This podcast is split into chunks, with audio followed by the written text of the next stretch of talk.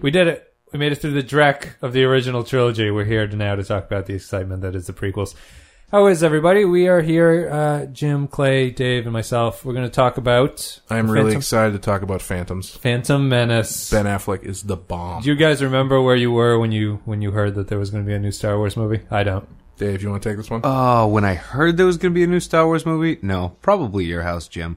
How old would we have been when it was announced? It would have been announced in like Uh, 95, 96? I think yeah, around sixth or seventh grade. Probably around. Oh, it was the, sixth time- grade Probably Yeah. around the time of the re-releases, I assume. because they announced that they were going to make a new movie, and then they relaunched the whole toy lines, and that was the sixth grade, and I bought everything, man. Yeah, you enabled this guy. You enabled this. This. Uh, I will. addict. I will admit that uh, when um, they announced when they came out with the Star Wars Pepsi can lines, I Oh, bought a box and I drank all of them except for one because I wanted to keep it because it would be worth money someday. and as a great metaphor for the way that my love of the series ended up, I never opened it and it eventually broke and spilled and stained my rug. Well, yeah, that collection would now be worth fifteen cents. Now I have a I have a buddy who collected all the cans too. He has them un- unopened. Every character unopened still. Oof. I have a good phantom memory of uh, painting our friend's face Darth Maul colors outside a movie theater to go in. We were that excited, Mm-hmm. and uh, in the end, it kind of just looked like he got punched in the face a bunch of times, The, uh, We did. which is kind of accurate looking back. But, you know, I was watching. I have not seen Phantom Menace in a long time. I completely forgot that Darth Maul has li- words in this movie. I did not. Re- he talks a lot. Yeah, I forgot how much he had. Yeah. Yeah, he has that scene. It's a. It's not Ray Park talking. They dub in some other guy. You know who it is? Uh, you've seen Shaun of the Dead? Yeah. You know Shaun's uh, roommate? The asshole roommate?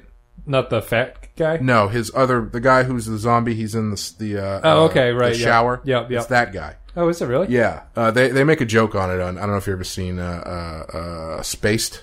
The Yes, I have. I, I watched a little. I don't remember. yeah, they, make, a joke. about it in that. Sh- anyway, but yeah, I, I people. Someone told me that one time, and I was like, "Oh, so he like grunts for Darth Maul." I completely forgot Darth Maul had actual lines. Yeah, he has quite a bit of conversation about Yeah. the the Jedi. What does he say when he's talking to Palpatine? this is Fi- finally, we shall be revealed to them at last, or something. finally we shall have our revenge. Yeah, something bullshit. The uh, he's never called the Emperor is never called Sidious in the original trilogy, right? yes, he is. oh he? no, in the original, no. No, He's not. no. He's No. okay. He's he's He's not a Darth. Darth is Darth Vader.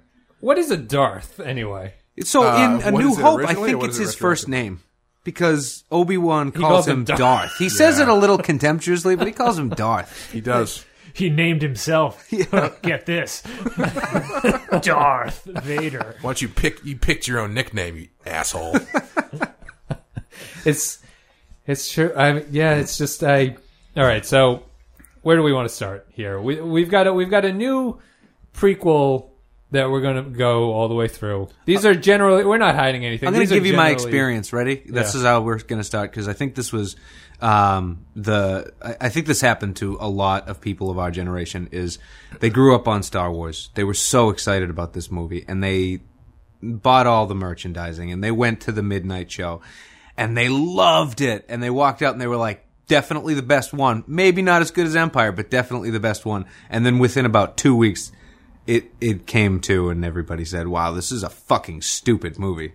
These these movies broke you, Dave. It it, it made me a cynical asshole. Yeah, I, you- I remember before they came out, you would always be really fun to talk to about movies that were going to come out because you were so excited, and if it looked good. And then after these came out, Trailer looked ever really since then, you're just like, ah, it's probably gonna be terrible. See, that's the brilliance of it. Actually, is that the rite of passage is not the hero in the movie; it's the audience. Yep. and basically breaking you into adulthood, washing away any childhood you might have been carrying with you. I, I did not watch these opening weekend. I, I don't think I saw these in the theater or anything. Um, I think the three of us beside you uh, saw it midnight together. And did, you- uh, did you walk there? out thinking it was I don't good? think I know you. I walked out and I thought it was unbelievable. Really? Yeah, I What, had what, what was the change? Why did why did it take so long to sink in? Denial. I mean, I was just I was just flat out lying to myself. Yeah. well, I think I think If it looks like Star Wars, like it, it, it, uh, that's debatable. has got the right characters in it. It's got like it's got like the right colors. Yes. S- sometimes. yes. Um, but it, uh, I think, I think what it is is it's just after all that, uh, after all that hype, you kind of you get all of the uh, you get the box that the cookies are supposed to come in, but when you open the box, there's the wrong kind of cookies. That's maybe that's a bad metaphor, There, but there's Gungans Use the inside. use the coke. use you, the- you use get the the box where the cookies are supposed to come in, but there's Gungans inside.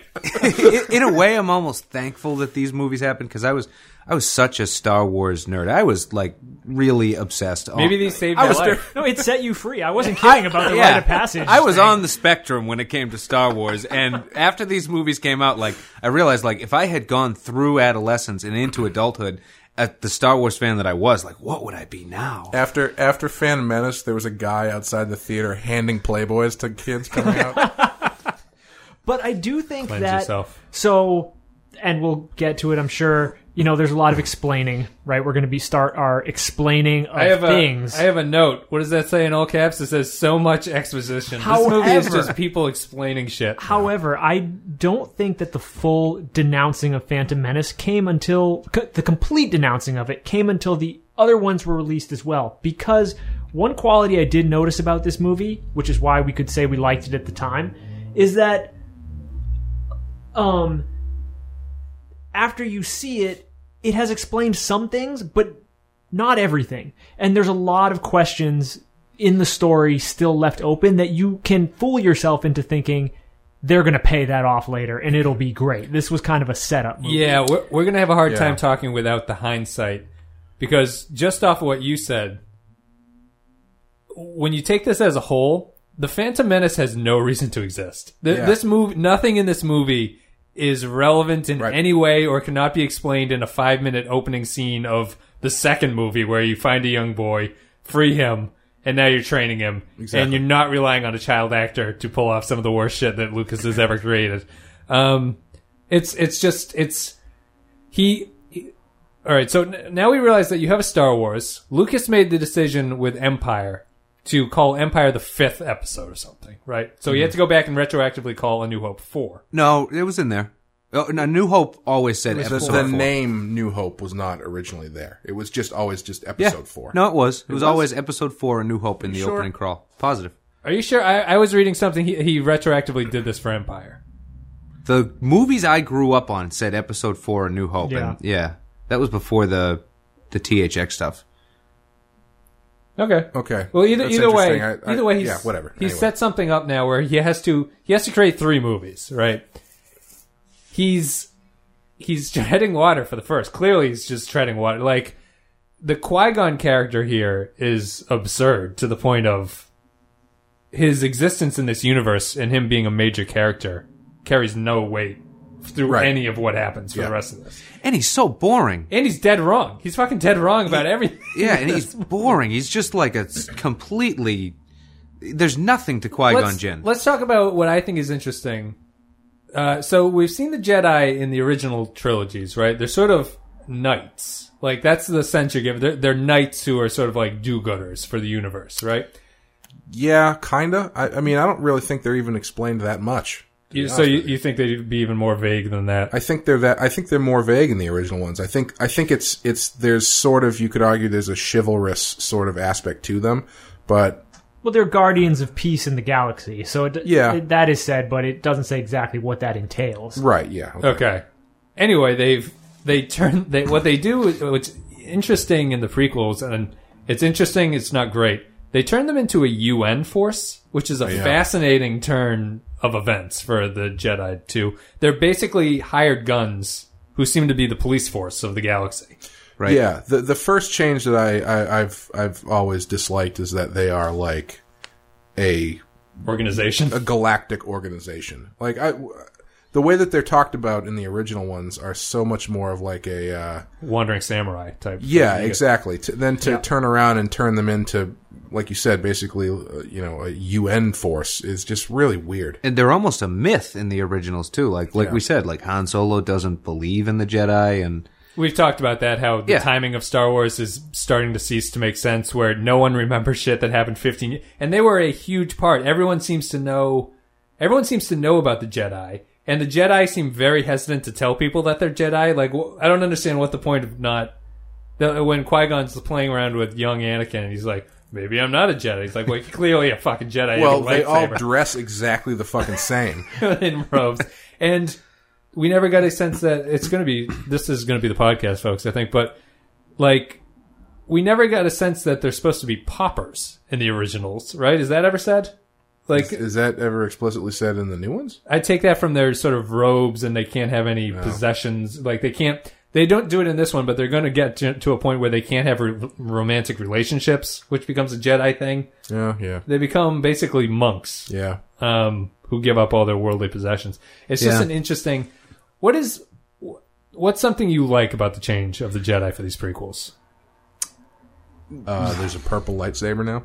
Do we see that in this one? No. Is that is that allowable? Oh, you don't see the purple one. Uh, Change to the Jedi. I sort Don't of say like. Force Run, you assholes. I love the midi chlorians. No, I'm, I'm, I don't. I, love I the kind of like the council. I kind of appreciate the fact that they're I, I don't mi- I don't mind it, but I just wish it was had less scale to it.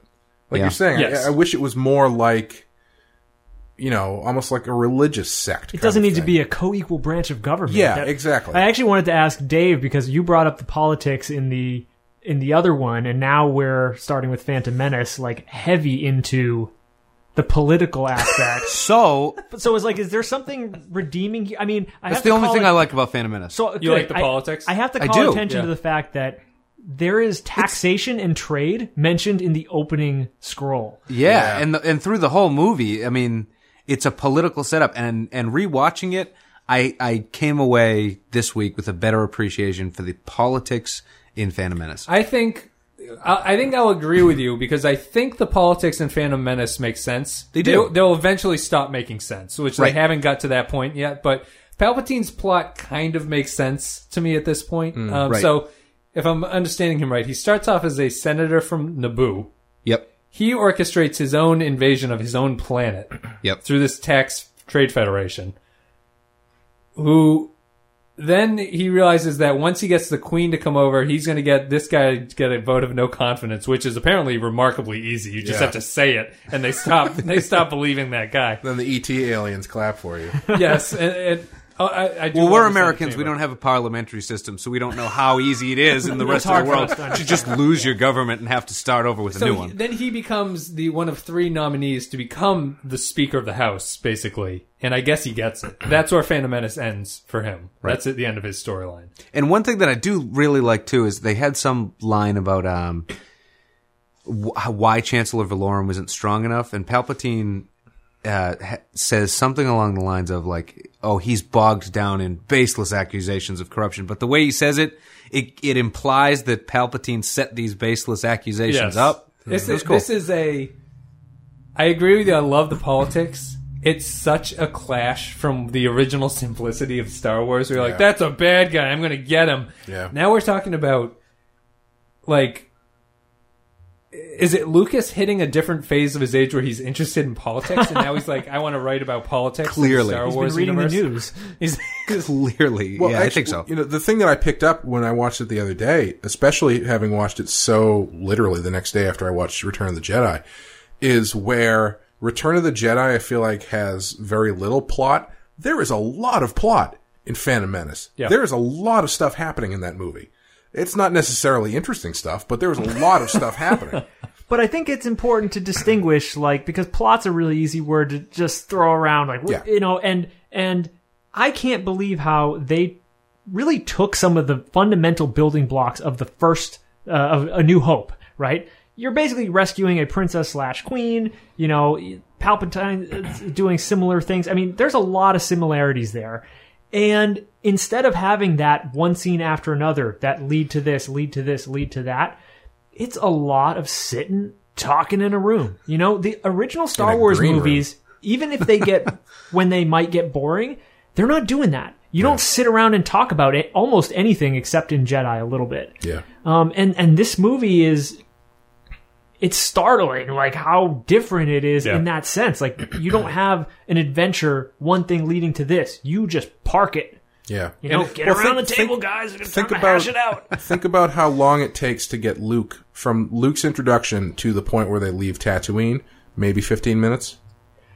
Yeah, it's Right. probably 50, 50 minutes for yeah. that's versus all the time. versus Phantom Menace, where they meet Anakin and he's hanging And around Ta- for an hour. I, I, I, oh, uh, yeah, you you can say uh, talk after that. I do think the Tatooine sequence of Phantom Menace is excruciating. It's horrible. I do think that the last half hour is okay. It starts getting back into like, oh, shit's actually happening now. We're going to do stuff, but. The Tatooine sequence, including the three hours of pod racing that you're forced to watch. Oh my god, that is, the longest scene, isn't it? Well, I was thinking, They're only on the first lap. My god. I was thinking, why do they have them do laps? That's just inherently a boring narrative device. Be like, oh, Yeah. do it again, do it again, keep it coming. We don't have to talk about the pod racing yet, but I, I, I totally agree. It's like a the prequels to me. I think I talked about this in one of the earlier podcasts. Star Wars has, if I don't know, recap it now. The difference between Star Trek and Star Wars for me is that Star Trek has a much lower ceiling that it occasionally gets close to. Like Star Trek, if it's baseball, Star Trek's out there hitting singles reliably. Hmm. You're not setting the world on fire, but you're like, all right, at least you're making contact. Star Wars can either hit a grand slam or it strikes out looking horribly. And Yeah. so the ceiling for Star Wars is very, very high. And I think the prequels, what's so frustrating about them is you're like, oh, I can see it. I can see the good story. It's right there. What the fuck are they talking about? What is happening? Yeah. How is this going to go down like this? And that's my general sense of that's where the frustration is. And I think Lucas should have paid somebody to turn the prequels into a season of television because that's what they're begging to be done. Because Yeah. what a he's trying to cartoon season of television, something Yeah, along the lines of like Rebels or, or Clone Wars. whatever or or i mean the other big mistake i think he made is the prequels should have just been obi-wan and anakin oh, absolutely. there's no reason to involve anyone else no reason. Qui Gon needs to be there whatsoever. Uh, It's you know they uh, Patton Oswalt has a good bit about uh, about why the prequels are so bad, and it, it involves you know uh, uh, being like, oh well, you know. S- S- Darth Vader, you love Darth Vader, right? It's like, oh yeah, I love Darth Vader. Well, what's he doing in the new ones? Well, he's a kid and he's sad. And it's like, like and, and basically the point of the joke is that he, you don't need to explain the stuff that I love. You just need to show me the stuff that I love.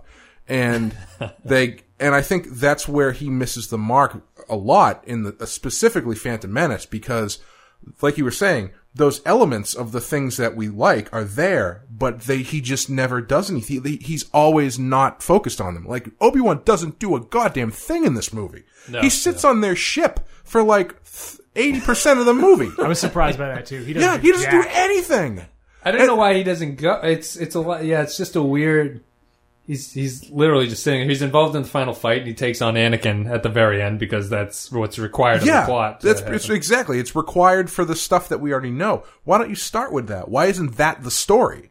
Why isn't the story Anakin meeting Obi Wan and Obi Wan? You know, why couldn't obi-wan rescue him? what's what's and, the point? point And while that? we're talking about like what's the purpose of Qui Gon Jinn, it's against the grain of the movies too. This is another point of Obi Wan just making shit up when he's talking to Luke, like Yo- Yoda, the Jedi instructor, the Jedi Master instructed me. Oh shit! I was wrong about that. Damn, Just gets home, he he's like- wasn't the one. It was Qui Gon. He gets he gets back home to his. Well, his, it's like uh, it's ghost like home when in you go to a heaven. doctor, you technically have this doctor, but you never see that doctor. You only see the people that work in the office. So it's like he where he was trained, quote, by Yoda, but he was trained by like Yoda's resident nurse, basically. There's all this, yeah, just the scenes with Luke. He's like trained with Yoda. Yoda's the man. He goes up back up to his ghost home. He sees the picture of Qui Gon, and he's like, "Oh fuck, I got that wrong too." Jesus, Qui Gon. Yeah, I I don't know. I don't know where like why that choice was necessary, other than to Cast Liam Neeson. yeah. Well, I mean, wasn't McGregor's a name at this point, isn't he? Yeah. Yes. yeah. Yeah, but I mean, I guess because uh, for some reason he thought there needs to be an Obi Wan type character. Well, it's you have to give.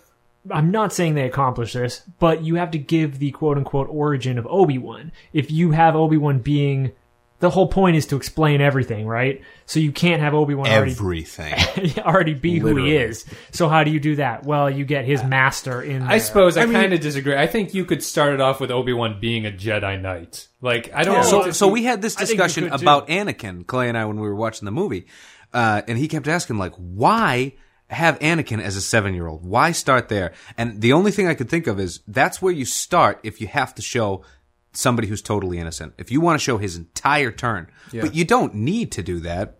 He just wanted to. Yeah, and I, I with Obi Wan, even I mean, I I think why can't you present him the way he's presented in the second movie, where he's a Jedi Knight, he's younger and he's more kind of brash and daring. He's Yeah. not Alec Guinness yet. Yep. You know, so you can get the quote unquote origin of Obi Wan, uh, not Obi Wan the day after he gets his diploma. Right. Yeah.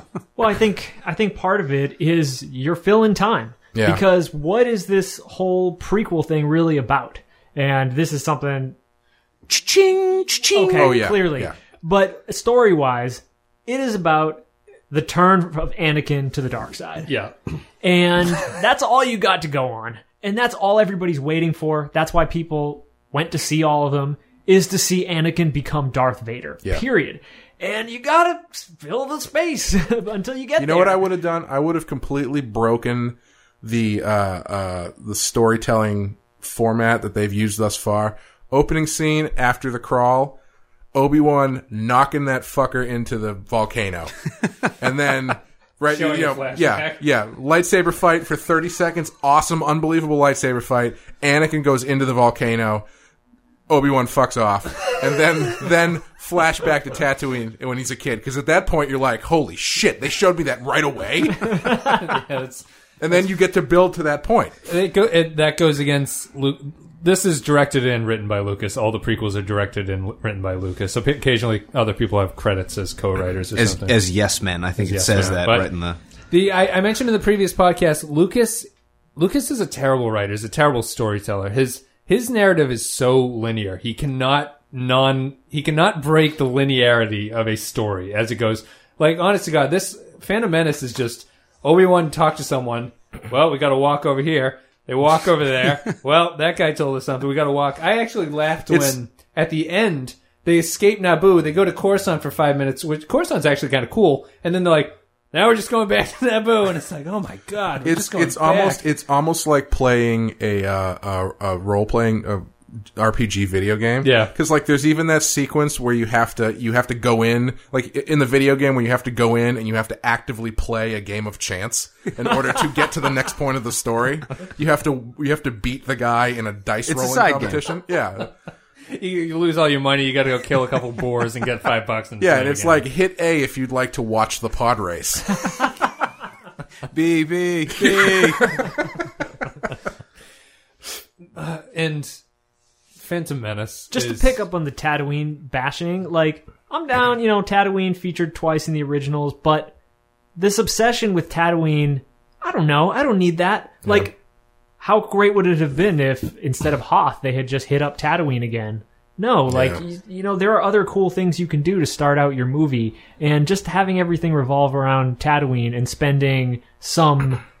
I mean, you know, they in this movie they spend nearly an entire movie worth of time on, well, a little bit at Naboo in the beginning, but on Tatooine. I was shocked when when they got off Tatooine. I was like, oh my god, finally. There was a, there's a half hour left in the movie by that time when they go to Coruscant and they come back, and that's when the movie actually starts. and that that half hour, you know, not to give it too much credit, but is kind of a Star Wars movie. Yeah, it's fine. and you It's can kind of see how they got this. But the Tatooine thing is just, um, it's something new, it's something else, and not good. Here's so Mike. Sorry, Clay. Did you want to say something? Well, I was just gonna say, yeah. I mean, why, why do they have to even leave Naboo at all? Why don't you just stay there? I mean, why doesn't why don't they find Anakin They- on Naboo? That's what They I'm have to- saying. yeah, they why have to don't- talk to the council, Not that like- Naboo is so. Why does Anakin but have to be from Tatooine? That's what Yeah. I'm saying. Yeah, Wouldn't that just- just be the stupidest place to hide Luke? come up with another Or planet. the smartest place. Right, to apparently hide Luke. everybody makes a stop at specifically Tatooine. with his brother-in-law. And Tatooine, the whole point of Tatooine is that it's so far out of the way that no one fucking exactly. goes It's nowhere. there. Luke came from nowhere. Oh no, he didn't. And fine, you go there in Jedi. Again, alright, because you set up the Han thing, I'll give it to you. But you don't need to go back there in the prequels. It doesn't make a ton of sense. So one thing I've I've wondered about Lucas uh, took the reins directing here again. There is a marked difference in how these actors are doing. These are good actors, Yeah. right? Like these are award-winning people. actors, talented people. you have Oscar this Schindler every in your movie. every scene here feels like a high school play, and I don't understand it. I don't understand why they have Queen Amidala talk like that. I don't understand the point of When having you mean when she's queen? when she's queen and talks and I will do the the, the. I Because don't the understand what headpiece that she's is. wearing is so heavy. No one else on the she planet moves her talks jaw like too that. fast; it's going to collapse. no one else talks like that. The Even the first two guys that speak in the spaceship, I mean, I'm only remembering them because their two lines were delivered so poorly. the the ones flying in the Jedi, or yeah, like the, the yeah, it's Trade like, oh, Federation wow, people. I'm glad the community theater was available for casting. Is well, it- I think I think the Amidala thing is supposed to uh, uh, to play up that she's just a regal. to hide her voice. yeah, to hide her voice, so it's she's got a different when she's just Natalie Portman. But you got to admit, it's a pretty strange writer room decision. You know, what if somebody stand up and be like, you mean writer if- room? You mean his his his living room? He had his wife come in and tell what, him that that what sucks. if she he said, has? "Get the fuck what out if of she has no emotion? what if she has zero What's the inflection? What's the Brilliant. point of having Padme? What's the point of that switch? It- Is is Padme ever the queen? Is the queen dressed up like the queen ever the real queen in this movie? yes. She is. Yeah, I Yes. couldn't totally understand that either. I originally thought that it was actually when I first saw the movie, I assumed it was all Natalie Portman, but It's- in makeup. yeah, but I don't not. know that it is. It's Well, they actually, have- well, it's as soon as the invasion it's happens, actually right? Keira Knightley. Interestingly enough, Is it? I'll give it a pass because when the invasion happens, you switch your queen and your your course. yeah, it's not Yes, a bad. makes It's not a bad Yeah. idea. I mean, I I, I don't. Saddam mind Hussein that. did it. Yeah. no, it's not the worst idea. It's, I find it needlessly confusing in a s- series that is pure fantasy. Like I don't need this duplicitous. We have a body double in case a bullet comes at you. It's like And how many lines does Qui Gon Jinn have where he like doesn't understand that that's this is the queen he's talking to and he's talking to Padme? Oh, and, that, But then they the look at each scene. other. Him and Obi Wan look at each other like, "Well, I fucking told you that that was the queen." there's a, the great scene where she reveals herself to the to Boss Nass, and Qui Gon's like, "Fuck, man. ah, she got me." And Qui-Gon's like, well, yeah, I'll be wrong about one thing, right? I'm, I'm right about everything else, but I'll just be wrong about this Maybe one thing. maybe it's actually Can't brill- win 'em all. Maybe it's actually brilliantly written, and Qui Gon's just a fucking idiot. Qui-Gon's wrong about everything in this movie. And from the first scene when he says that the the trade negotiations are going to be easy. Yeah, It's like the only end. one just fucking don't even bring your lightsaber. We'll be fine. Drink this tea. Drink the tea. It's fine. They, breathe in those fumes. They're good. but I'll stick up for Liam Neeson. I think he's one of the few characters who's or actors who's like doing his job. Like Yeah. that dude is acting like a Jedi. is He this what looks like Jedi? a Jedi. He can be a Jedi. I was down with what Liam did with uh, the little he received. Yeah, I don't. I don't think he's. I don't think he's particularly particularly bad in this movie. He's think fine. physical. Yeah. He's you know intelligent. I don't know. I, I think he balances the uh, the Jedi scales pretty well. I, I, I suppose I can't get past the fact that he's wrong. And the movie seems to think he's correct, right? He's played off as though he's a wise Jedi master. Like he's Obi Wan has these lines about, oh, like you're wiser than all of them. You're just too temperamental or whatever, and they won't let him on the council. Like he's played off as supposed to be this genius, and he's just he's colossally wrong about everything. And they've you know they've retconned it now where you know, the argument about Anakin is bringing balance to the Force through an incredibly convoluted manner where he's going to do all this horrible shit and then he's going to bring balance. And I guess that's a good point because this movie brings up a lot. What does balance to the Force mean?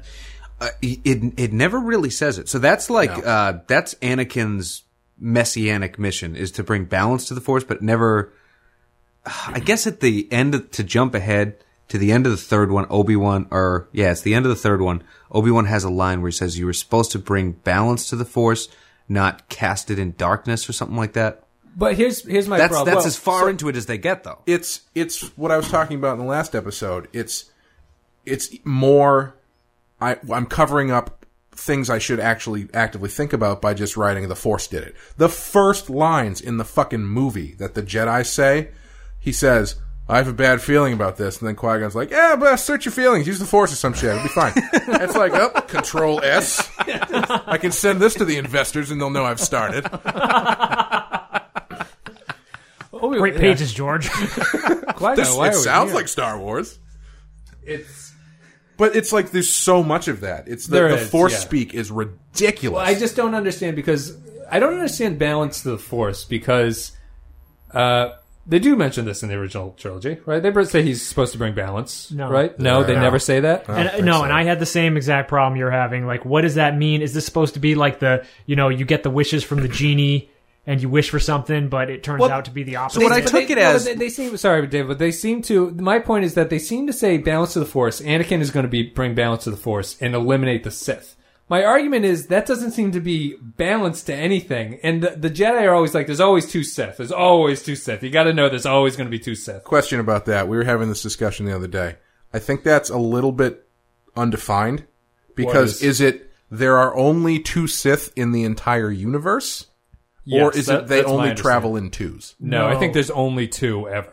which I think Why are they so really hard to get rid of? Really stupid. No, yeah. that- I don't I understand. thought it was like you, like, like, you're never law- you're never going to see three Sith. Well, no, out. that's what makes the ending of Jedi okay because when you kill one, you become him. Like you become that To kill the Sith, you have to become them, basically. I so it's like I don't know. it's it's incredibly needly, needlessly convoluted. It is really, really terrible villains. Unless, of course, the Sith are the number one and two in the galaxy. Then you've got a problem. But otherwise, like, who cares? Yeah. right. Yeah, just avoid them. I mean, that, I, I spent a lot of time thinking about this because it because I had forgotten the line where they so explicitly say there's only two of them, and I think the only way you get out of it is like, is it contingent uh, on being a Sith that you can use Dark Force? I think that's the key. Like, are there people out there who can use Dark Force, the dark side of the Force, who are not Sith? N- the movies do not imply that. The movies Right. imply that if you're using the Force in a bad way, you're Sith, and there's only two of you. And that is where I have the problem. Like, if you are telling me there are only two people using dark the dark side of the Force in the galaxy, Yeah. I just I think that's ridiculous. Well, Yeah. the the counter argument would have to be with the dark side is much more powerful. That's what this thing is supposed to. Con- they constantly harping on the power of the dark side will do it. That it kind of makes sense. That is because you're so powerful. There's only two of you at any time. Yeah, I mean, I guess you could make an argument that you know where the Jedi, there's a bunch of them, and they're all kind of like you know peaceful and they don't believe in the authoritarianism of the dark side. Like Yeah, they're, it- they're much happier to sort of spread the wealth. part of the dark side is hoarding that power for yourself. Right. So I guess you could kind of, but I th- it's still stupid. It is, but I see. This is my conflict with the prequels. I like this universe building they're trying to do. It's just so poorly thought out Mm-hmm. So- that I'm like, I can't stand it. I I- agree. there's there's an article I want to send you guys that I think we should talk about at the end of the the uh,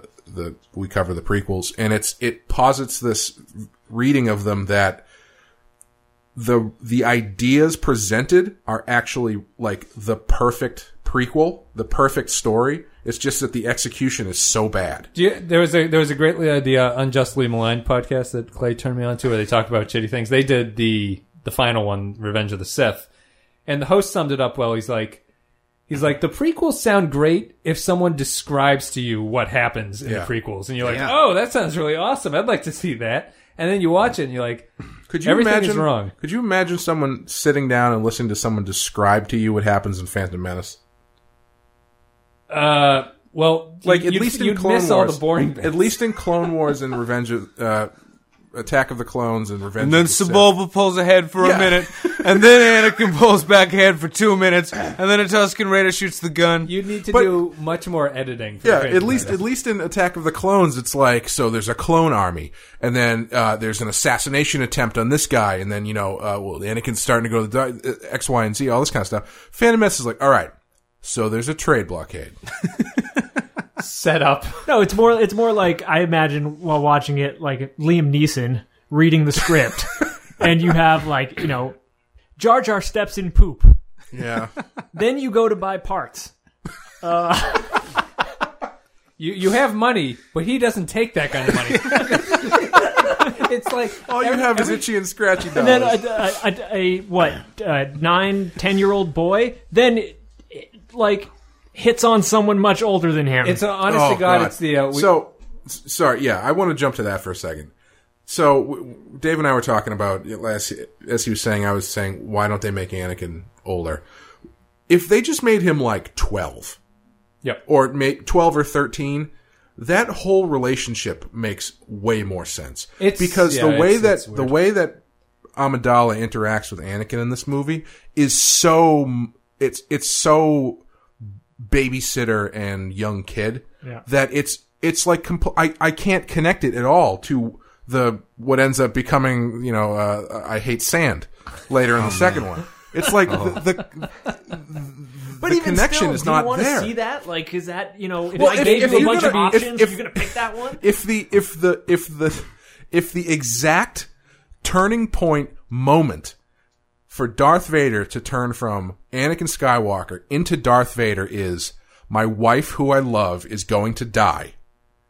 She's dead. Now I've become an evil Dark Lord. You have to buy, you have to buy that. Yeah, yeah. And if you start with a fucking eight year old kid and a fifteen year old girl, it's like uh, this is kind of weird. Yeah, it's it's too weird that they and then you jump to the second one. You jump to the second one, and it's implied that they haven't even seen each other for like ten years. Yep. And I, I don't know. Maybe you could argue that that makes more sense. I don't know. But it's just it's such a strange choice.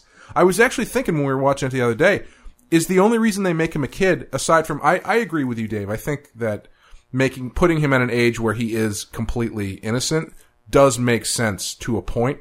Um, I think it's an interesting choice. I just don't think he thought it out all the way. Yeah. And but I was also thinking, did he make him this small because all of the pod racers are this small? Did he like did he like come up with the pod racing scene first and then write backwards? Shit, I gotta make It's a eight. deleted, yeah, deleted scene of Hayden Christensen just like knees up to his neck in, in the pod racer. But I think I think the the major failing of this, and I think it's it's what a lot of the the the, the things that people hate on stem from, is that uh, uh, specifically the midichlorians thing stems from this. Like we we were talking uh, when we we were watching it, Dave. We were talking about the uh, the midichlorians thing and how stupid it was, and it it occurred to me why it's there, and it is it's the laziest writing because the only in, through the whole movie you never see Anakin do anything Yes. that implies that he is has the Force at all. You need the to, only you need reason to you quantify it. yeah, the only way you, need a know he does is because people tell you he does,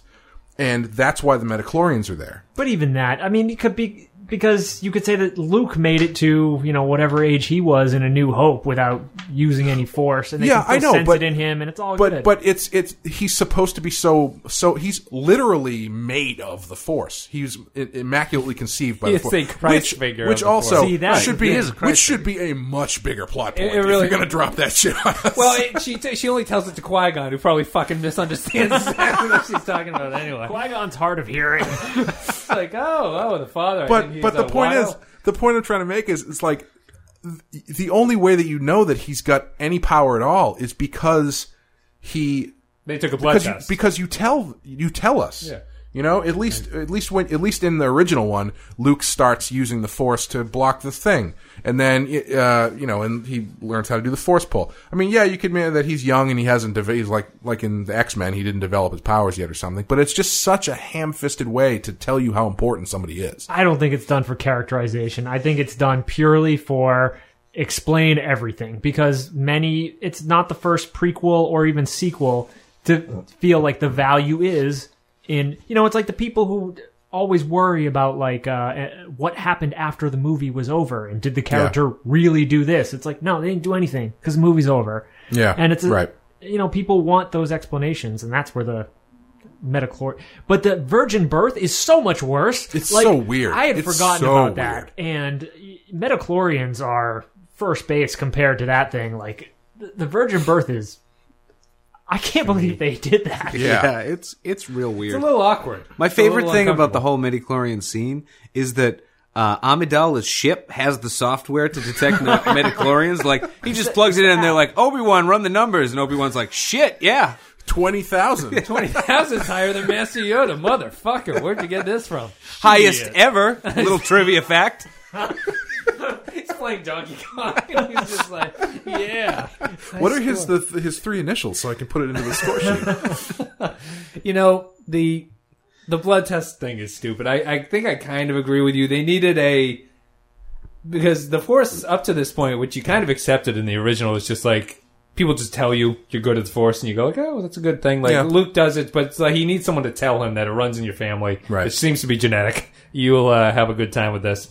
They needed the blood test to to like it's almost like he doesn't think that the audience is going to believe that this is the case. It's like Anakin Skywalker. I don't believe that. He can't be strong in the Force. You've you've established this. I Right. I always thought it was strange. What like so we were watching it the other day. There's a point during the pod racing sequence where his shit comes unplugged, and he uses this like magnet. Yeah, gun. he uses a magnet. Yeah, I was like, why don't you use the pod racing scene to like have him do some like instead of using that magnet gun, why don't you have him force grab that thing? Obviously, like Or have him barely- not barely yeah, reach or it, not yeah. know that, or not you know have it be the first time he uses the force power. If he's that powerful, I would believe that that he would develop that stuff that young.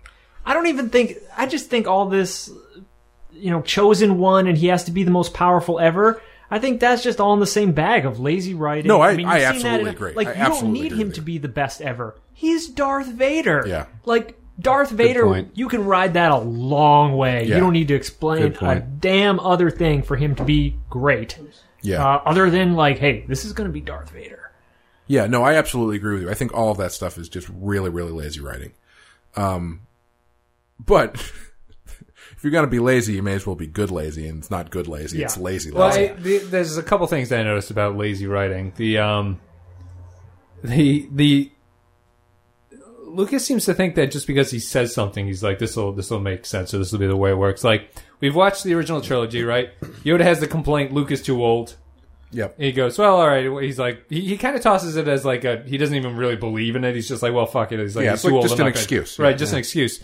In this one, they're like, he's too old, and it's like we just watched movies where you claim this, and it obviously isn't true because you can train. And Luke was people. like twenty something. This kid's eight. This kid's got pl- his brain is still his skull is still soft. You can still shove all that force knowledge into him. He still believes in Santa, man. They need a, they need a better for as organized as the Jedi hierarchy seems to be. They're very disorganized about who can train, who is training, who can be trained. It's very up in the air. They need some documentation or something in there. Well, I'm okay with it because then you get that scene in the third one where Anakin s- kills a room full of eight year old kids. Yes, yes. which is See, talk I about like, things I can't believe they I- did. the the third one's terrible. I like the chosen one thing just because at the very end.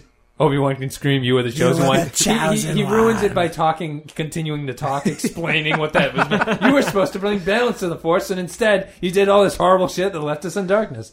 If you just, we're, we're not there at the third one, but I yeah, mean, we, we can get to that when we get to it. But when you it's i just it's everything i've said it a couple times it's everything here that i'm like this is good. I want this to happen and none of this is coming through in any way that makes me happy about the way it's gone down. Yeah, ending with well let's talk about something happy here i like the lightsaber fight in this movie I don't. yeah, I think Dave. You, I don't know if you put the bug in my ear, but watching it this time, I just wasn't It's okay. It's like twenty minutes long. There is actually no exaggeration, zero dialogue through the entire thing.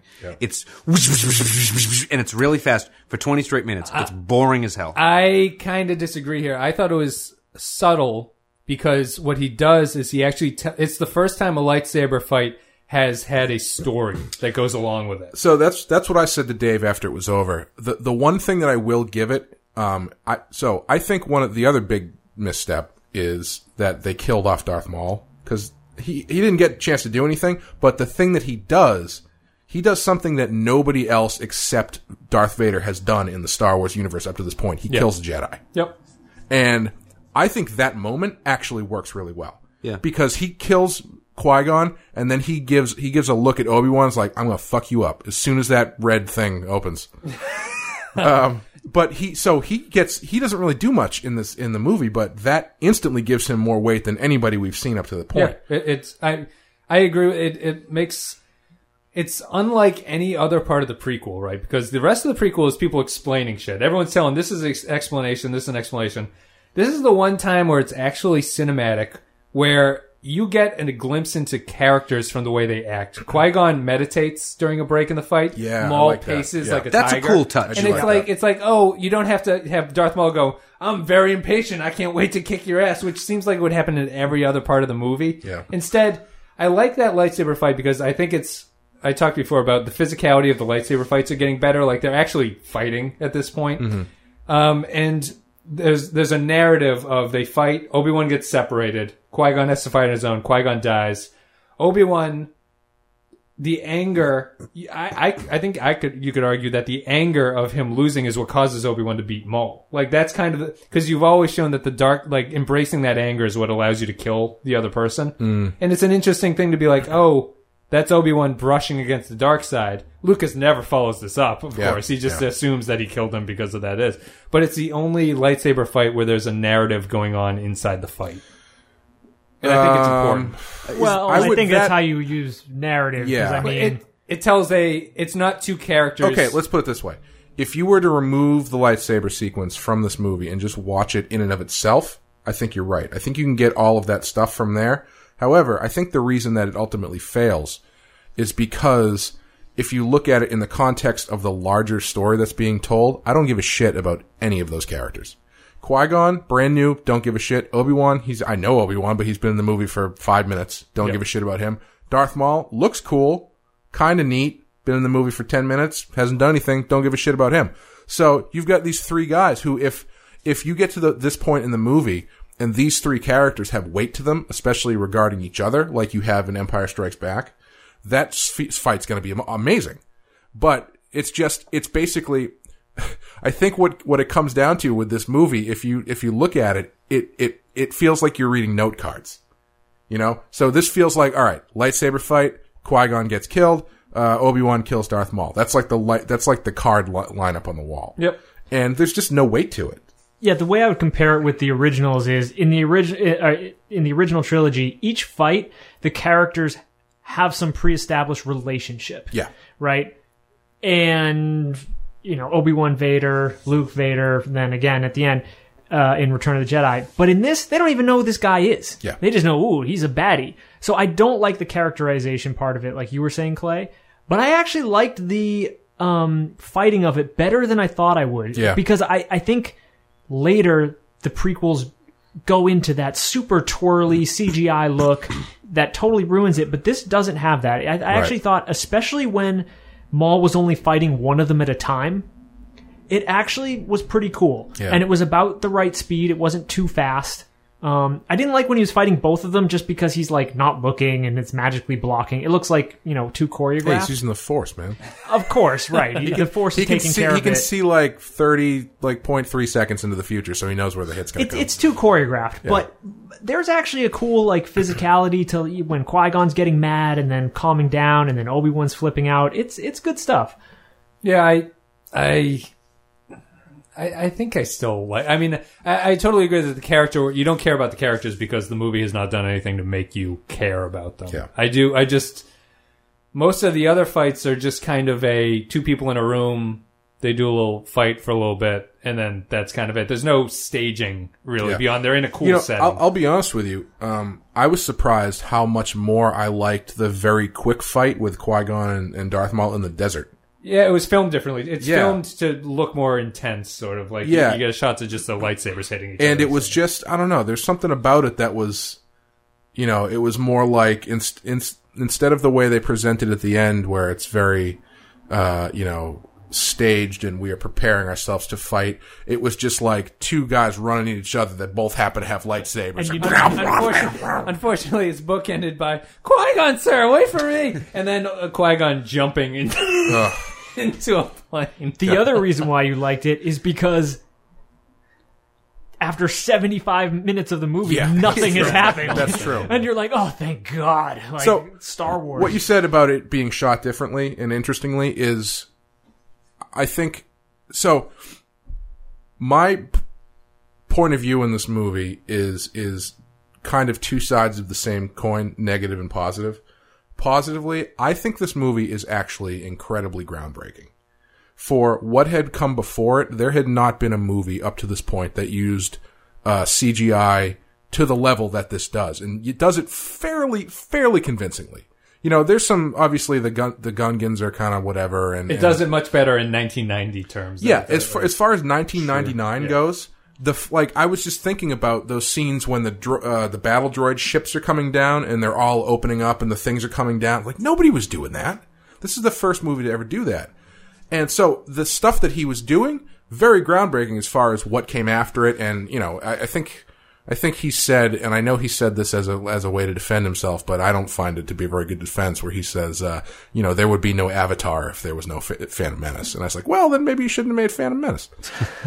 so can I just say about the lightsaber battle to to compare it to the all right? I'll, I'll say it's better than the uh, Attack of the Clones or anything from Revenge of the Sith for those reasons. They're too twirly and it's too much CG. But the the lightsaber duel in all right, so the lightsaber duels in the original mhm. have something else going on in all of them. The lightsaber duel in Phantom Menace is to show you a spectacle of a lightsaber fight. Right. That goes on and on and on and on, and there's nothing else to it. Yep. And the ending to it is so bad. How have we not mentioned like Darth Maul's face when he looks confused as Anakin senses Qui Gon Jinn's lightsaber, and then he just stares there for like a good five seconds as Anakin does some gymnastics over him and then cuts him in half. Yes, it, Inexplicable it, it physics terribly. gymnastics. yeah. So dumb.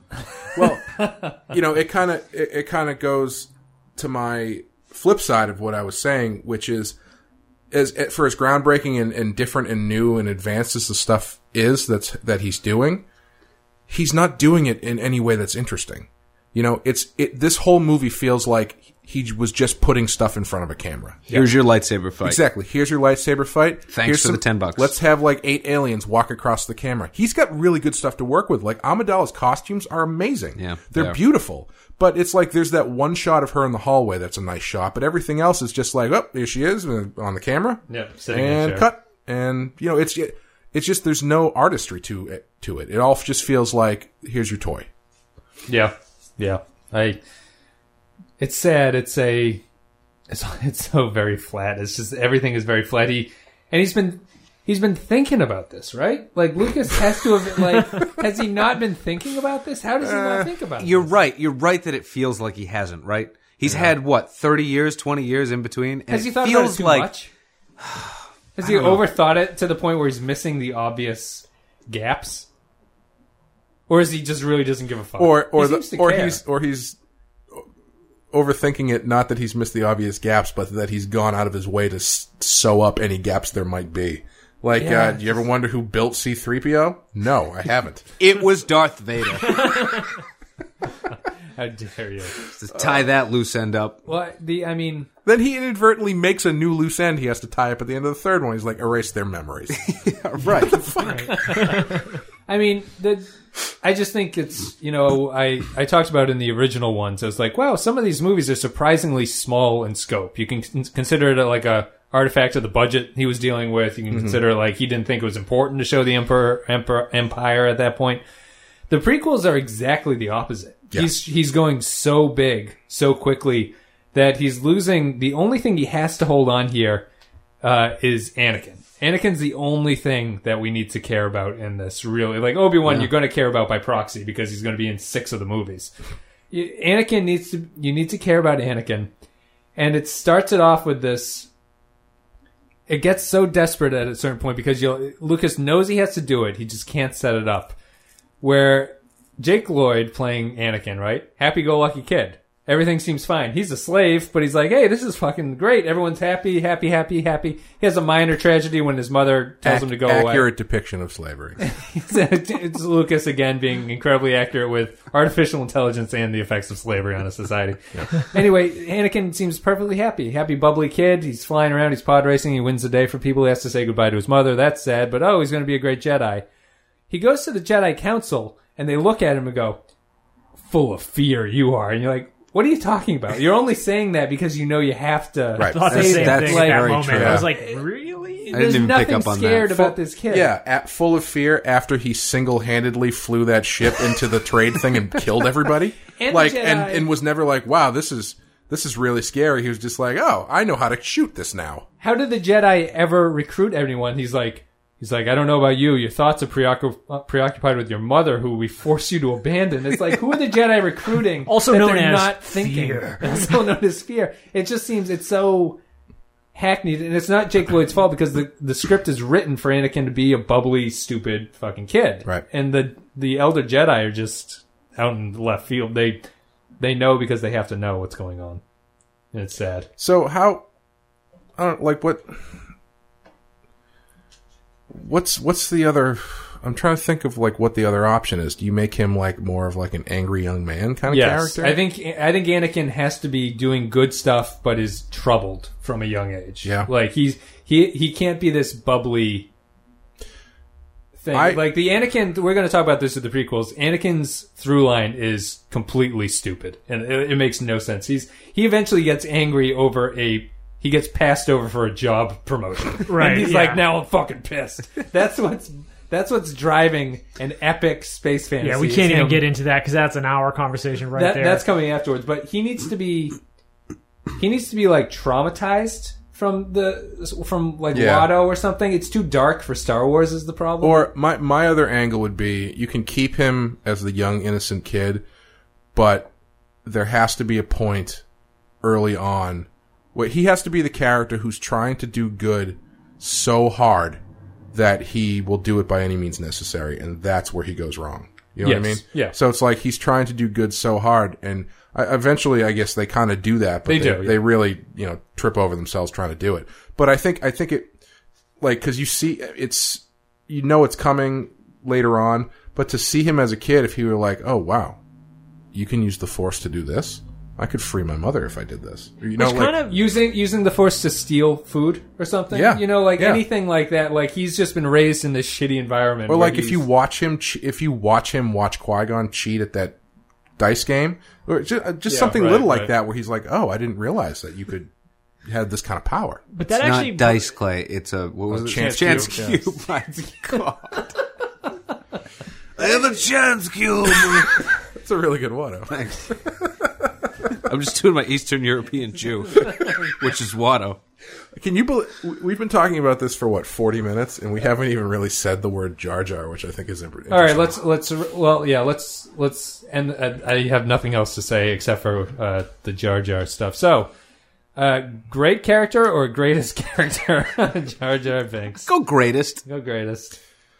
He's doing shit you ain't It's never like seen Colonel before. Kurtz and Jar Jar are like right up there next to each other as just like the most compelling things on screen. The Gungans are a horrible version of the Ewoks, right? That's that's kind. They're the same kind of thing. Wh- What? Just the primitive thing. A primitive race that everyone underestimates, but they come through as heroes. But they're played off. A, he makes them able to talk, so they're idiots. Mrs. Speck. they drool all over themselves, and they apparently have advanced weaponry that they Yeah. just throw around at each They've other. got shields that can block lasers. Like, where did those go? Why didn't the I rebels always use laugh those? at that scene for some reason when the droids walk through and they open fire. It is so many fucking shots, and the Gungans are just blocking it. It's just so it's so ridiculous. It's like. All right, we we have commented about how bad stormtroopers are. Like stormtroopers are terrible soldiers, but at least when they lose their Wi-Fi signal, their fucking heads don't fall off. Like, the battle droids are just I the actually, worst. I actually think that is a change that, ma- like, that's a plot development that makes sense. Like, he, he shows the droids as why they're not particularly good. Like, the Jedi. Well, that and the fact that each one of them is basically just a Three Stooges character for some reason. yes, yeah. They're like early '30s slapstick The comedy fit, my, characters. one of the greatest scenes when they when the Jedi are taking back Naboo and they walk into the hangar jet and he's like, "Hi, I, want to get into the jet." And he's like, mm, "Let me think." Uh, no, does not compute. He says it does not does compute. not compute. But Oh, he puts his control hand up his S. face and just goes mm, blast them, and then they cut through them. It's just so they're yeah they are Three Stooges, and the Gungans are. I, I guess they're all stupid, although we only get a, Jar Jar and Boss Nass and Tarpals are the only ones that talk. And Boss Nass and Jar Jar seem varying degrees of stupid, and Tarpals seems okay. Well, part of it is this new language thing, which I didn't realize that they actually don't do this in the original trilogy. Like in the original trilogy, the aliens they speak in other languages, Yeah. Right. Because that makes sense. With Yeah. you know maybe a tiny exceptions, they all speak in other languages. But now in the Phantom Menace, all of a sudden, everybody who's not human pretty much speaks some accented broken English, English, some yeah. broken English. now I have to mean, it's open my dic- open my up. book of accents of the world. Well, it's a and nice pick- thing about the original too. You can have aliens speak, right? And depending on what the plot demands, you can either understand them or not understand them. And when it's helpful because they're idiots, you can just be like, "I don't understand what this guy's talking about." But I didn't realize how big of a change that was until this- I rewatched it. This brings us to my biggest criticism of the whole prequels, which is they're they're kids movies, and I don't mean like Star Wars is kids movies, but these are these are fucking cartoons, right? You can't put subtitles in a cartoon because it's made for a person that can't read, Right. Right. And that's what That's right. Phantom. That's what the three prequels are. They're made for people who are so young that they can't read. They're cartoons. I would I would argue that as it goes on, they become less that kind of cartoon because I don't know what cartoons. Have you your seen kids are Attack of the Clones? Clowns? They- it they is. It's a cartoon all the way through. But by with Yeah, but it's also a cartoon where Anakin slaughters a bunch Yeah, of but sand by. Revenge of the Sith, it becomes like an anime cartoon. Yeah. It's like a little Yes. dark, but Yeah. it's still cartoony. And yeah, they early on here is very lighthearted and shitty and, and garbage. and Boss Nassy. Yeah. Why do the Gungans? Why does the why is the Trade Federation marching to meet the Gungans anyway? I don't know. What is the point? Why why do they have that fight? I no They idea. distract them. So the Gungans, they say that like four times because they have to explain everything Clearly about I wasn't times. paying attention. Uh, the Gungans have to distract. Um, They have to draw the forces. the out. Gungans, The army, the Gungans right. who are, according to the movie, more well armed than the Naboo. right. Yeah. They have a bigger if, army. If if if that's more well armed, I would hate to see what the Naboo weaponry looks like. A lot of defense cuts. it's in the prequel prequel. Well, the only Amidala was the a, only uh, military we leader we leader we see in the whole movie is that Captain Panache. Is that Panaka. name? Captain- Captain Captain Longhat. Panaka, who is the worst security guard. He's like, I don't trust this guy Qui Gon, but the Queen wants you to take this girl alone into the city for a couple days. So take her. You guys can't see it, but Dave did a perfect rendition of uh, the appearance of Captain Panaka. Yeah, he's, I mean he's. I like his hat. Like, Oh, what else can my my about- favorite thing about the Gungans that Dave pointed out when we were watching it is how when Jar Jar brings Qui Gon and Obi Wan to the city, he says, "Yeah, it's Gungan City. It's a secret city." And then later on, the Gungans have to evacuate their secret city to another secret city, which is more like a secret pond. which is which is like just in the woods. Yeah, they were they were hundreds of feet underwater initially, and it was secret. Now they've come out of the water and are just in the woods. And while we're talking about He said Naboo not not making Naboo. sense, like why did Lucas feel the need? There's one line in there where he throws in like the Naboo are a democratic people. Like, no, you're not. You have a fucking queen. yeah, they, they elect the queen. I guess it makes no it makes no goddamn sense. I just can't believe that the way this movie starts out, you know, you've decided to resurrect your franchise and the thing begins basically with them sitting in a conference room, two Jedi sitting in a conference room for a little while. And then you go down to this planet, deal with uh you know, getting through the core with fish chasing you and, you know, which fish is going to eat the other fish. It's like, you brought back the franchise for this gem of a fish sequence? Jar Jar Jar's losing his mind, and uh, Qui Gon just Vulcan neck pinches him and knocks him out, which is a strange choice. But I will. I will say, uh, burning through a blast door with a lightsaber was, was pretty cool. Yeah, it's, yeah, it's pretty sweet. I, I like the worth the scene. I like the, I that was like, pretty sweet.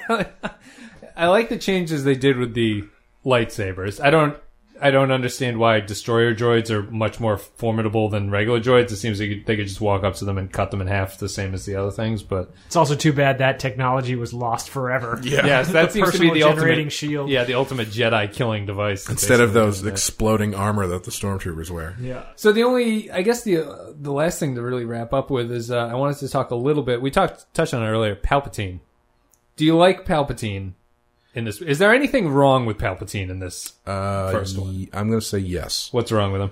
I think for I think he, I think his plot, while it is interesting and actually kind of kind of good, I I feel like he doesn't do anything in this movie. He's just sort of like there to. He's he's he's the guy in the old movie who comes in when they can't pay for like the big sequence outside. Yeah. And so it's just inside the room and he sticks his head in and goes, Yeah, they just came down the street, a whole bunch of tanks and a whole bunch of Nazis. And then he leaves and then comes back later and says, The Allies just showed up and took them all out. It was amazing. Unbelievable. You know, it's like I don't know, he just his whole thing is just to kind of smile that, you know, creepy smile of the of I'm stabbing you in the back smile. I, I feel he has the problem everyone in here has. Everyone. This movie is a series of mild inconveniences that are easily overcome. Like Palpatine's like in the Senate chamber, you know, he's like, we need to. We need to get this guy out of here and get a new guy. You'd think that would take some time. Yeah. You'd think that would take some machinations or something. He's just like, stand up and tell me I've- don't like him. And he sits down and it's like, they, they did it. That's what, that's all when we when we bought this house, this condo, it took me four trips to the registrar building to drop off our signed condo docs. It took me longer to file condo documents than it did to to get a vote of no confidence in, in the a Grand galactic, Chancellor. em- yeah, in the galactic republic. It's just, it's, I, So every, Palpatine's like force the, the the the fact that he's the Dark Lord of the Sith that's like secondary. He's a master parliamentarian, and that's how he really got he, he really, he really knows His, how to his cut red teeth. lightsaber uh, is representative of all the tape he cuts through with it. But it is kind of interesting how much, if you think about it, like this movie and then the series leans on Palpatine. Yeah. Like, Yeah, no, he's very nobody, important. Nobody in this movie, um, even though you're dealing with the origins of your favorite characters, they have no agency. Like they're just battered around Yep. and uh, see what happens. I don't know. Gungans show up, but Palpatine is the only one who's even Yoda doesn't have a plan, isn't doing anything. Yeah. But Palpatine, Palpatine is, doing, stuff. stuff. He's Yeah, doing right. stuff. He, he, you have to give him credit for that. And I think I'm remembering right that it becomes eventually very convoluted, but it's Well, it- I was just going to say, we, we, Dave and I were kind of talking about this the other day too. Is are are you supposed to? How are you supposed to view Palpatine as Darth Sidious in this movie? Are you supposed to- supposed to know? yeah. I was wondering that too. Are you supposed to know that the hologram is Palpatine? Because Yeah, obviously, you must. obviously, if you are our age and have seen the original movies first, you know right off the bat that they are the same person. yeah. But is is it is he is it filmed in such a way where he's trying to make it a little bit gray for people There's- like younger kids maybe who haven't seen the original? The only thing I noticed was there's one there's one scene where uh, Amidala sort of spurns him and goes back to Naboo. He puts up a little bit of a fight. I don't understand if he's actually upset she goes back because the scene ends on him and it cuts just as the actor's starting to smile. And I don't know if that's like a late cut or if it's an artistic choice that he's revealing at this point that they're the same. I think the movie is trying to make you think, be confused about who they are. Yeah. I think they're trying to not link them. And it's a weird decision. yeah. Yeah, I don't think they they give you enough evidence to really know that they're the same person. Like if this was the first Star Wars movie you saw, I don't think you would know. Yeah. Yeah, I I honestly don't think you would either. Because I think actually he even kind of changes his voice a little bit Yeah. when he's uh, talking to Amidala and when he's Senator Palpatine when he's Right. Sidious. And the scene I think you would change would be when he's talking to Maul on Coruscant. You can have a Yeah, quick, you can- you can you do can a quick thing there where you, yeah. but I mean that would be the scene to really highlight. Like if you just see Maul talking to someone and then the camera turns and it's Palpatine, and you're like, oh, like clearly I'm not an Right. idiot, but like that's the the the movie cluing you in. It's weird. I I like Palpatine. I guess I, I like, like the Emperor character. I think his his rise is kind of interesting. It's That's yeah, that's the only thing that's a shame about it is that it's to me that's the interesting link between accidentally doing these movies together, Jedi and Phantom Menace, is the Emperor is so good in Jedi that it kind of real you know shows you how far uh, as an enjoyable story element he falls in Well, the what prequels. what if what if the approach had been instead of just leaning into? So I think it also I think there's clearly from the way we've been talking about there's a lack of focus on things that matter in this movie, right? It's Yes. like what we what I feel like I'm supposed to give them versus what I choose to give them versus what I you know. What if what if he actually had the the the twist in the story that no one really would have expected is the prequels are not about Anakin as much as they're about Palpatine. So you get you still get the the whole Anakin story, but Palpatine is one of your main characters instead of like, oh, he's kind of in the back, but now he's the bad guy. You know what I mean? yeah. I think that might that could have been interesting. I think he's borderline there. He's he's as major as any of the characters, besides maybe Obi Wan and Anakin. I think the problem with doing that is that that completely nerfs the Vader character at a certain. Like if you ignore him and he's kind of a secondary character in Yeah. the prequels, and then he comes in and he's supposed to be the top dog, it doesn't really feel earned. They fuck it up either way because Yeah. they screw up the Anakin. And talking about you, you were talking about fleshing out the world and explaining things and how you wanted things to be explained. Like that's what I wanted going into it. I want to know how Anakin becomes Darth Vader, and I want to know how Palpatine destroys the Republic and creates the Empire. yeah. Yeah. They do one of them okay. The other one is not that okay. But yeah, it's it's a fascinating thing. Well, that's the uh that's the Phantom Menace. Anyone have anything else they want to say? Let's try and go out on a positive note. Sure. What is everybody's what what can they take away that they actually like from this movie? The music, music's in its great. I think you know. I think you're right. I think one of the reasons that the f- the the lightsaber fight works at the end is because that s- Duel of the Fates song is fucking awesome. Yeah. It's good. Good really music. The song that's stuck in my head right now is actually when they're landing on Naboo, which they use a couple other times. Yeah. That that that one's really good too. I still think uh, that this one is the most Star Wars of the prequels. And without jumping ahead too much, I do think that um, there's still an organic quality to it that mirrors or follows the original trilogy. And I would give credit for that partly actually to the fact that it was shot on 35 millimeter film, and that's going to sort of blend it together, keep it looking less video game digital Yeah. like. Yep. And then also, I do think that they put a lot of effort into the design, and I think it's easy to look uh, to overlook how good some of the design in this movie is because it's not used well, and because you know it's usually used for for poor story ends. Um, so I'll give them credit on those two fronts. Yeah, I, I uh, uh, if you if you look up some of the concept design work done for this, the concept paintings are beautiful. They're really really nice. Yeah. and it's just a matter of like I mean, even the Gungans look cool, and there's just they you know had to rastify them by about twenty percent to make them kid friendly, I guess. But I like pieces of this movie. I I agree that I think if I'm remembering correctly, this is actually one of the better prequels, which is it, this one is more boring than the other movies, but it's possibly a better movie, which is like horrible. That these are the kind of things you have to say. This one is more of a Star Wars movie in the er, sense of the original trilogy gone wrong.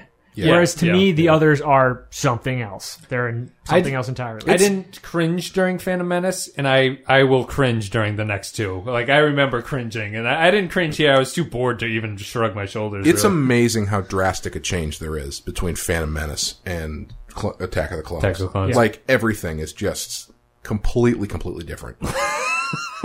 good. But I mean, the things I like, uh, I seem to be alone. I like the lightsaber fight. I like um, Coruscant is a great invention. I think Coruscant's kind of a city planet where everyone hangs out is kind of cool. Uh, you know, things like that. That's that's really it. What do my notes say here? Yeah. Oh, there. I do. And I liked the. Uh, I thought the pod race is boring as hell, but the direction was actually okay for the first lap. Yeah, pod race actually ain't bad. Um, it's again way too long, but I found myself kind of watching some of it going, eh, "This is all right." My favorite thing about the pod race, which I had forgot, is it actually ends with a shot of Jabba sleeping. Yes. And I was like, man, yeah, Jabba speaks for all of us. Like Jabba is the voice of the audience. I never thought of that. all I can hear is Greg Proops as the announcer, Yep. and it's like, oh my god, whose line is it anyway? Whose line is it anyway? Very sad. Well, thank you guys for talking about the Phantom Menace with me. Anytime you want to do it again, Yeah, let's, let's- talk about this movie again sometime. We'll remake it. We'll plug in new clips into the older podcast that we've The, done. the one the one thing that I will say that I that I liked about watching this again is reaffirming that I don't feel like I'll ever need to watch it ever again.